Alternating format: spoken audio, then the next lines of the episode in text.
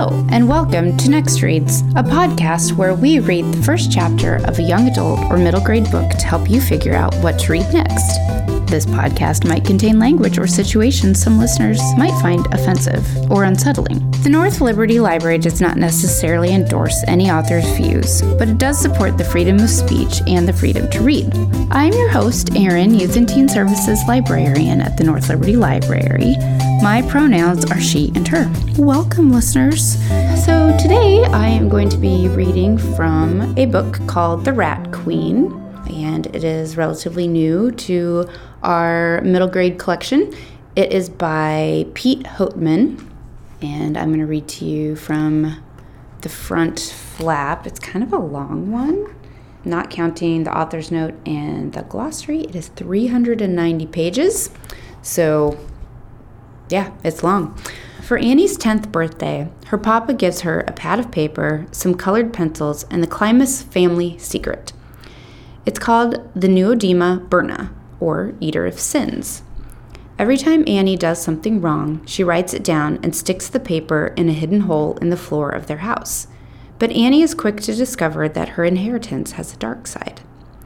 With each paper fed to the Burna, Annie feels less guilty about the mean things she says and does. But weird things start happening. She stops growing, and soon rats seem to be everywhere, even in her dreams. Annie confronts the secret of the Burna, but nothing can prepare her for the truths she unearths. So, this is kind of a modern day fairy tale that looks at emotional and moral responsibility that's part of growing up. So, if you're a fairy tale fan, you'll probably like this. I'm a fairy tale fan, and I'm probably to have to read the rest of the book at some point.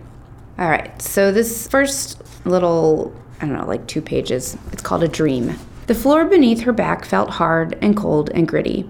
She could not move or even open her eyes. Annie knew she was dreaming. She'd been here before. A sour, musty odor filled her nostrils. The ticking of sharp claws on concrete was closer. She could not draw a breath to call for help. She knew she was dreaming. It had to be a dream. But the fear, the hammering of her heart, the icy dread, that was real. If only she could scream. That would break the spell. Tiny claws tickled her leg, crept up her thighs, her hips, her belly, and settled on her chest. She sensed its eyes on her face. Tendrils of sour breath snaked into her nostrils. She heard the clack of teeth. She heard another sound as well a feeble, terrified mewl coming from her own mouth. Something touched her chin, a whisker, a tongue. Raw terror shattered her paralysis. Her back arched, a ragged howl erupted from her throat. Mama, Mama! Her cry broke the spell and ripped her free from the nightmare. She jerked upright, gasping, flailing her arms wildly, her heart pounding with rib cracking ferocity. Mama? Familiar shapes appeared, faintly lit by moonlight coming in through the window. Her little roll top desk, her dolls perched on her dresser. A dim yellow stripe of hallway light spilled through the cracked door. Her bedroom. She was in her bed. Just a dream, the same dream. The door opened. Papa, framed against the light. Not a dream. Annika, are you all right? I had a bad dream, Annie said. Papa wrapped her in his strong arms and rocked her. Like you had before? he asked. Annie nodded. It was trying to get me, and I was frozen, and then I was calling for Mama. What was trying to get you? A scary animal with teeth and claws. It was just a dream, he said. We have no scary creatures here in Pond Tree Acres. Part 1 Pond Tree Acres. Arthur. Annie was swinging by herself when she noticed the curly haired boy two houses down. She dragged her feet to stop the swing. The boy was barefoot, wearing only a lime green t shirt and a pair of baggy yellow shorts. His right fist was pressed against his mouth, sucking his thumb. His left hand gripped the ear of a floppy stuffed rabbit. The rabbit's hind feet dragged along the curb as the boy's feet slapped the asphalt, each step decisive. She couldn't see his eyes from that distance, but she was sure he was looking right at her. The boy veered toward the curb and looked down at the sewer grate across the street from Mr. Wendell's house. He bent at the hips, thumb still in his mouth, bringing his face to within a few inches from the iron bars, peering into the darkness. After a few seconds, he straightened, looked at Annie, and continued toward her. As he came closer, she saw that his yellow shorts were printed with purple cartoon dinosaurs, and his hair was not exactly blonde, it was more orangish. Annie had heard that color called strawberry blonde, even though it didn't look much like strawberries. The boy stepped up onto the curb and stomped across the grass to stand right in front of her. Hello, Annie said. The boy did not reply. He just stood there with his rabbit clutched in his fist and his thumb in his mouth, staring at her through large, pale blue eyes. Annie slid off the swing. The chains rattled. What's your name? she asked.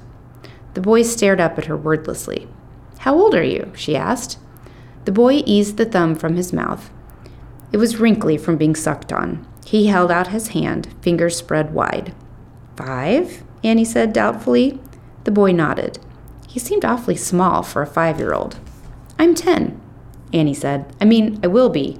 Tomorrow's my birthday. The boy was not impressed. Where do you live? she asked. The boy seemed about to say something, then changed his mind and stuck his thumb back in his mouth. Annie wondered if there was something wrong with him. Shouldn't a five year old be able to talk? I bet your mommy and daddy are looking for you. She offered him her hand. The boy looked from her face to her hand. He took his thumb out of his mouth and clasped her fingers. His wet, wrinkly thumb pressed into her palm. Maybe you live in the Andersons' house, she said, pointing across the two vacant lots at the next house over. The Andersons had moved away last month. A new family had just moved in, but Annie hadn't met them yet. She set off down the street slowly so the boy could keep up. He walked alongside her, gripping her hand, bare feet slapping twice for each one of her steps. She felt very grown up, helping a lost child find his way home. Across the street, Mr. Wendell was weeding his flower garden. His orange cat, Tom Tom, had found a patch of sunlight on the front step. He was licking his paw and rubbing his face over and over again. When they reached the sewer, the boy stopped and pulled his hand free. He got down on his hands and knees and pressed his face to the iron grate. What are you looking at? Bunnies, the boy said. Annie bent over and looked through the grate. She saw nothing but darkness. She moved her face closer and heard something, a sound like paper rustling, and the plop, plop, plop of water dripping. It smelled like rotten leaves and dirty socks. She took the boy's hand again and helped him to his feet. A streak of rust ran across his cheek where it had touched the grate. Annie wiped it off with the back of her hand. There are no bunnies down there, she said. Come on. They were almost to the house when the front door opened. A woman came out. Her hair was the same orangish color as the boy's, but not so curly. Arthur! she exclaimed and ran toward them. Annie let go of the boy's hand. His mother scooped him up. Where have you been? she asked him, then looked at Annie with an expression that was both suspicious and grateful. Where did you find him? He came to my house, Annie said. She pointed at her house. Oh, said the woman. You live in the tower house?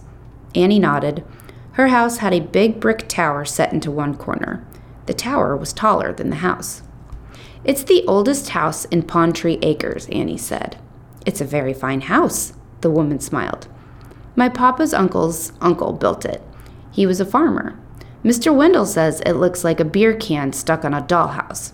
Mr. Wendell lives across the street. She pointed. He has a cat named Tom Tom. He's always fixing things. If you needed anything fixed, Mr. Wendell can fix it. Good to know. We just moved to the neighborhood. I'm Emily Golden, Arthur's mom. You can call me Emily. My name is Annika Klimas, but you can call me Annie. It's very nice to meet you, Annie, said Emily Golden. Our street is named after my family. That's why it's called Klimas Avenue. Is that a fact? Papa used to own all the land around here, but when I was born, he sold most of it to Lucky Key Homes so they would build houses so there would be other kids around. My best friend is Fiona. Her daddy is a doctor. They live in the gray house. Annie pointed down the street. But she's up north at summer camp. Fiona is going into fifth grade. I'd be in fifth grade too, but I'm homeschooled now, so I don't really have a grade. Emily Golden laughed. My goodness, you are a fount of information. Miss Mikas says I talk a lot. Miss Mikas? She's my uncle. Your uncle? My uncle. She's from Lithuania. Lithuania? Where is that? On the other side of the world. Miss Makis lives with us and takes care of me when Papa is working. My mama is dead. Oh, I see. I'm sorry. Do you have a cat?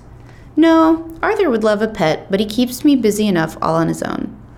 Arthur was squirming in his mother's embrace. She put him down. Arthur told me he's five. Yes, she looked down at her son. Arthur is small for his age, but he'll catch up. He likes to take his time about things. He doesn't talk much. Only when he has something to say. She rubbed the top of Arthur's head. Isn't that right, honey? The boy had nothing to say. I should probably go home, Annie said. Miss Makus will wonder where I am. She started to back away. The boy tried to follow, but his mother grabbed his arm. It was nice to meet you, Annie. Thank you for bringing Arthur home. It was nice to meet you, too, Annie said. She couldn't bring herself to call the woman Emily. As she walked away, she could feel the boy's eyes on her. She stopped at the sewer grate and looked back. Arthur and his mother were gone. She bent over the grate and wrinkled her nose at the dank odor. She peered through the slots and caught a glimpse of something. Two shiny black eyes, a flash of yellow teeth, a blur of dark fur against the black nothingness, and it was gone. Annie jumped back, her heart pounding. A creepy, itchy feeling scurried up her back and down her arms and tingled her fingers. She squeezed her hands into fists and backed away. There was something in the sewer. It was not a bunny. And that is the end of the chapter. So, I hope you liked that and might want to check it out. If not, lots of other books in the collection to discover. Thanks for listening, and I hope you join me next time for another Next Reads.